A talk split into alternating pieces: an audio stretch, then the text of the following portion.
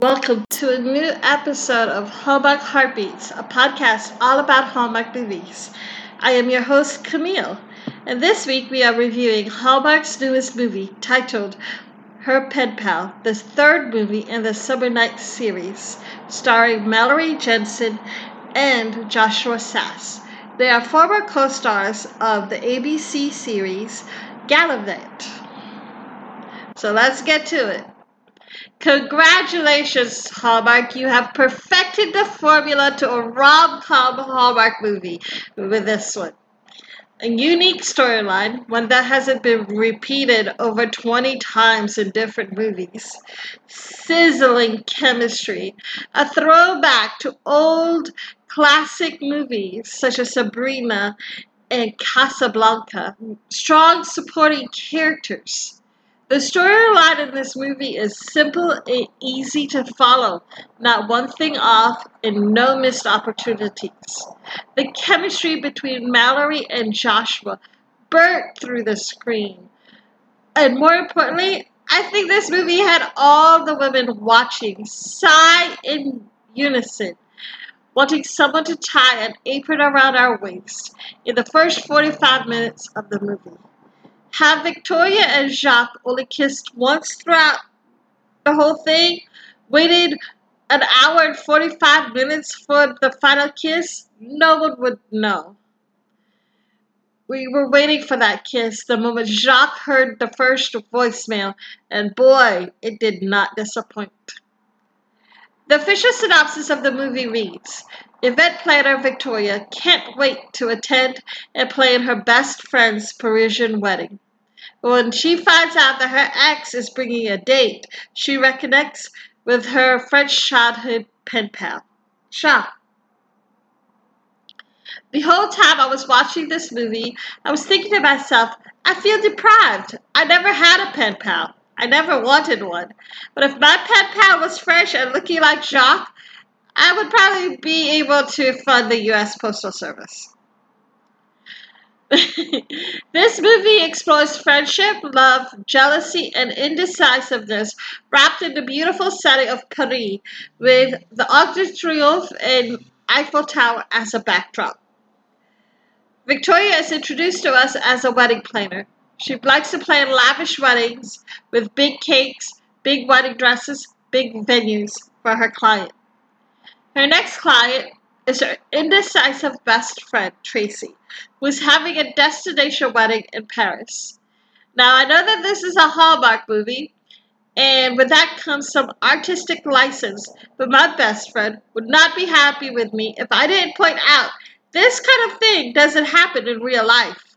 To get married in France, to have a legal wedding anyway, you have to prove you're a citizen of the country meaning an address in France with proof of living there for six months. Alex, see, don't worry, I mentioned it for you. While preparing for the wedding week, Tracy drops the big news that Cameron, Vic's ex boyfriend, who I will foreseeably call douche canoe, and I will tell you that why, um, is bringing a date to her wedding. Just six months after the breakup. A breakup of a relationship for 12 years. Yeah, I really don't like this dude. Cameron's date is Jen, another patent lawyer. They work together. She is his, quote, lawyer prodigy. One integral part to this perfect Hallmark rom com movie formula was the friendship between three women Victoria, Tracy, and Natalie. These three are college friends who came to Paris for Tracy's wedding. Their relationship was equal parts teasing, support, and honesty. Although Vic had the main storyline in the movie, the other two were not forgotten. Tracy's in love with her fiance Mike. She is well known for her indecisiveness. That's why she th- packed three wedding heels for Paris. Mind you, when I heard the number of shoes she brought, I only thought three? Maybe she's not really that indecisive at After all, I know many women who would bring a whole carry on bag just for shoes alone. Her indecisiveness carried on throughout the wedding planning process, from the wedding dress to the wedding venue, from the cake flavors to the decorations for the wedding. It even got to the point where she was questioning getting married to Mike. But the night before the ceremony, her mom made a toast, reminding Tracy she was always indecisive about everything except Mike. She knew from the start Mike was the one forever. Natalie is married to Seth and happily pregnant.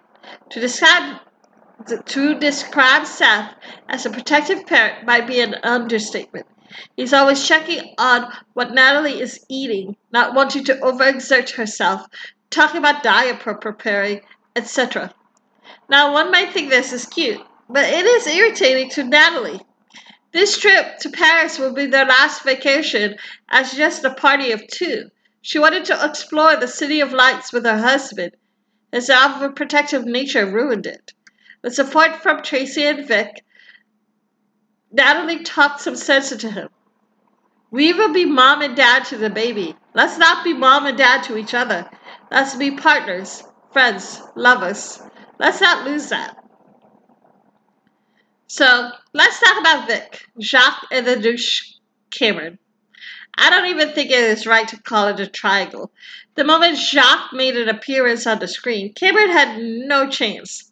I mean, Jacques smiled at just hearing a voicemail saying Vic was in Paris. He rushed to her hotel and talked about champagne that made this teetotaler want to take a sip and test whether or not champagne is like duct tape to Americans. I think we all swooned at just the mere closeness when he tied her apron and squealed in delight at his chateau. The chateau is gorgeous. 30 bedrooms, vaulted ceilings, sweeping stairwell, huge gardens. I mean, like Mike said when he first saw the chateau, who is cleaning all this? Jacques was seriously considering selling it to a hotel chain, and to be honest, I wouldn't blame him. The upkeep of a home is a lot. He lives there by himself, no family, no lover. He had envisioned sharing this home with someone he loves. Keeping this chateau was just a reminder of what could have been, or what he lost. How he is single all this time is beyond me. Vic was still in love with Douche Canoe. I don't blame her. They broke up just six months ago after 12 years of being together, and seeing him with Jen hurt. But Jacques reminds her of being the girl who believes in fairy tales, who can still quote Sabrina and finding the joys in her life including work. He introduces her to the concept of flâneur, the act of wandering with no direction, getting lost. Douche Canoe sees the interaction between Vic and Jacques, and I swear you can see green smoke coming out of his ears from jealousy. The second day. Day two of the wedding weekend, he leaves his date to tell Vic he still has feelings for her. No, honey, those are not feelings of love. Those are feelings of jealousy, and it is ugly. Poor Jen. She went to Paris with this guy who is still, still hung up on his ex. She gets ghosted on day two. And now, because it seems like everyone is friends from way back, poor girl is left alone. She tries to integrate with a group of girls, which leads to an awkward situation between her and Vic. It led to some laughs, though, when they found a shared interest in old time movies. Casablanca being Jen's favorite, Sabrina being Vic's. I hope that if there is a sequel to this perfect movie, the friendship trio will become a quartet. So back to Douche Canoe. I personally think he could sense the conflicting emotions Vic had. I mean, she was with him for over a decade and had plans for the future with him, whereas Jacques Although there's sizzling chemistry between the two, he lives in Paris, and she has a thriving business in LA. Canoe preyed on this by planting seeds of doubt in both Jacques and Vic, eventually kissing her, which Jacques witnessed. Both Vic and Cameron realized they were not meant to be. They were just meant to be friends. The kiss wasn't a kiss to rekindle their relationship, but more like a kiss for closure. But is it too late for Jacques? He questions Vic's motives to invite him to this wedding celebration. Was it to make Cameron jealous? This is where the title for the podcast comes from Love Unlocked. There used to be a bridge of keys in Paris. Couples would write their names on locks to be placed on this bridge and throw the keys into the river. This bridge was featured in another Hallmark movie called Love Locks, starring Rebecca Romijn and Jerry O'Connell. Jacques doesn't believe love is an interlocking of souls or of people. Love is to be open. He believes strongly in if you let love something, let it go. If it comes back, it's supposed to be yours. That's the reason why he didn't fight for his love with Vic when they were younger. It's why when Jacques saw Vic and Cameron kiss, she thought he would fight for her now. But Jacques learned his lesson. Love can be free. Love is free. You can set it free and hold on to it at the same time. Although the status of their living arrangements haven't changed, they do plan to work it out. It sounded like Victoria will be partnering with Jacques to plan events at the chateau. Long distance relationships can work, y'all. We have technology to now to make it possible. All that is needed is love and trust and a good cell phone service. To Mema. You are missing from me. Not anymore. And they kiss. A star rating for this movie. Um, can I give it 20 stars? like, this was better than As Luck Would Have It, it, it was Always You, my previous five star movies. This movie blew them out of the water. I watched what I truly feel was perfection.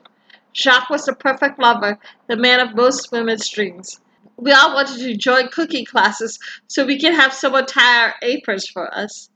The banter was perfection. The filming locations were beautiful. I have never been to Paris, but it made me want to go. The fashion was great. The storyline was simple and easy to follow. Hallmark, you have done, found the formula for the perfect rom com movie. Now do more like this. Yes, please, I want a sequel. Before I wrap this podcast with my usuals, I want to talk about the newest movie, To Catch a Spy, which was released on Hallmark Movies and Mysteries channel, starring Colin Donnell, Nathalie Kelly, and Patti Murin. It premiered on Sunday. Normally, I don't watch the mystery series because they never interested me, but this caught my eye. It sounded like an international spy thriller. I loved it. I won't give much away, but I like to describe it as the board game clue set in Malta. There were twists and turns as to who the killer was, but not going to lie to you, I wasn't fooled. I guessed who the killer was 10 minutes into the movie. I would recommend it highly. That whole Hallmark makes it into a series.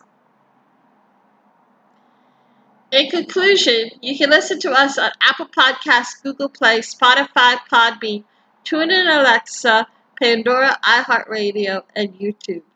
Follow us on all social media platforms at our Instagram page at Hallmark Heartbeats, Facebook page Hallmark Heartbeats Podcast, and Twitter Hallmark Heartbeat One.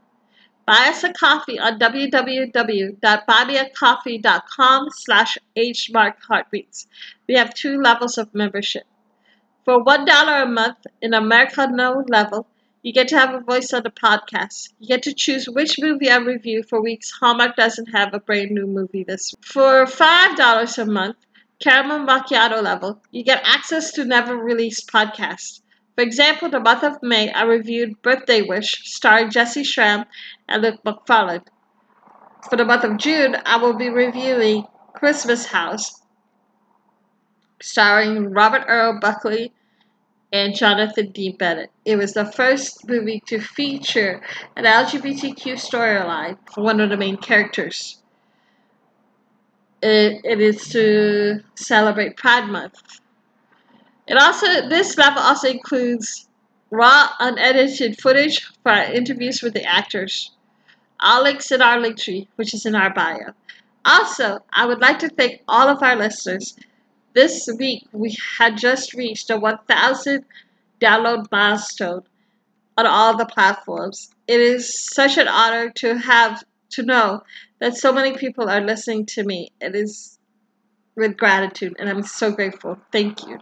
June 28th is our last podcast for the Summer Night series, and it is about the Sand Dollar Cove starring Aly Michalka and Chad Michael Murray. Hopefully, I will be joined with guest co host Brittany Stanley. The following week, it is July. Guess what that means? Christmas in July will be starting, so I will be making a poll for which Christmas movies to review the weeks of July. A new Christmas movie comes out July 10th titled Crashing Through the Snow, starring Amy Acker and Warren Christie. I can't wait to see them. Anyway, I'll see you guys next week. Until then, bye.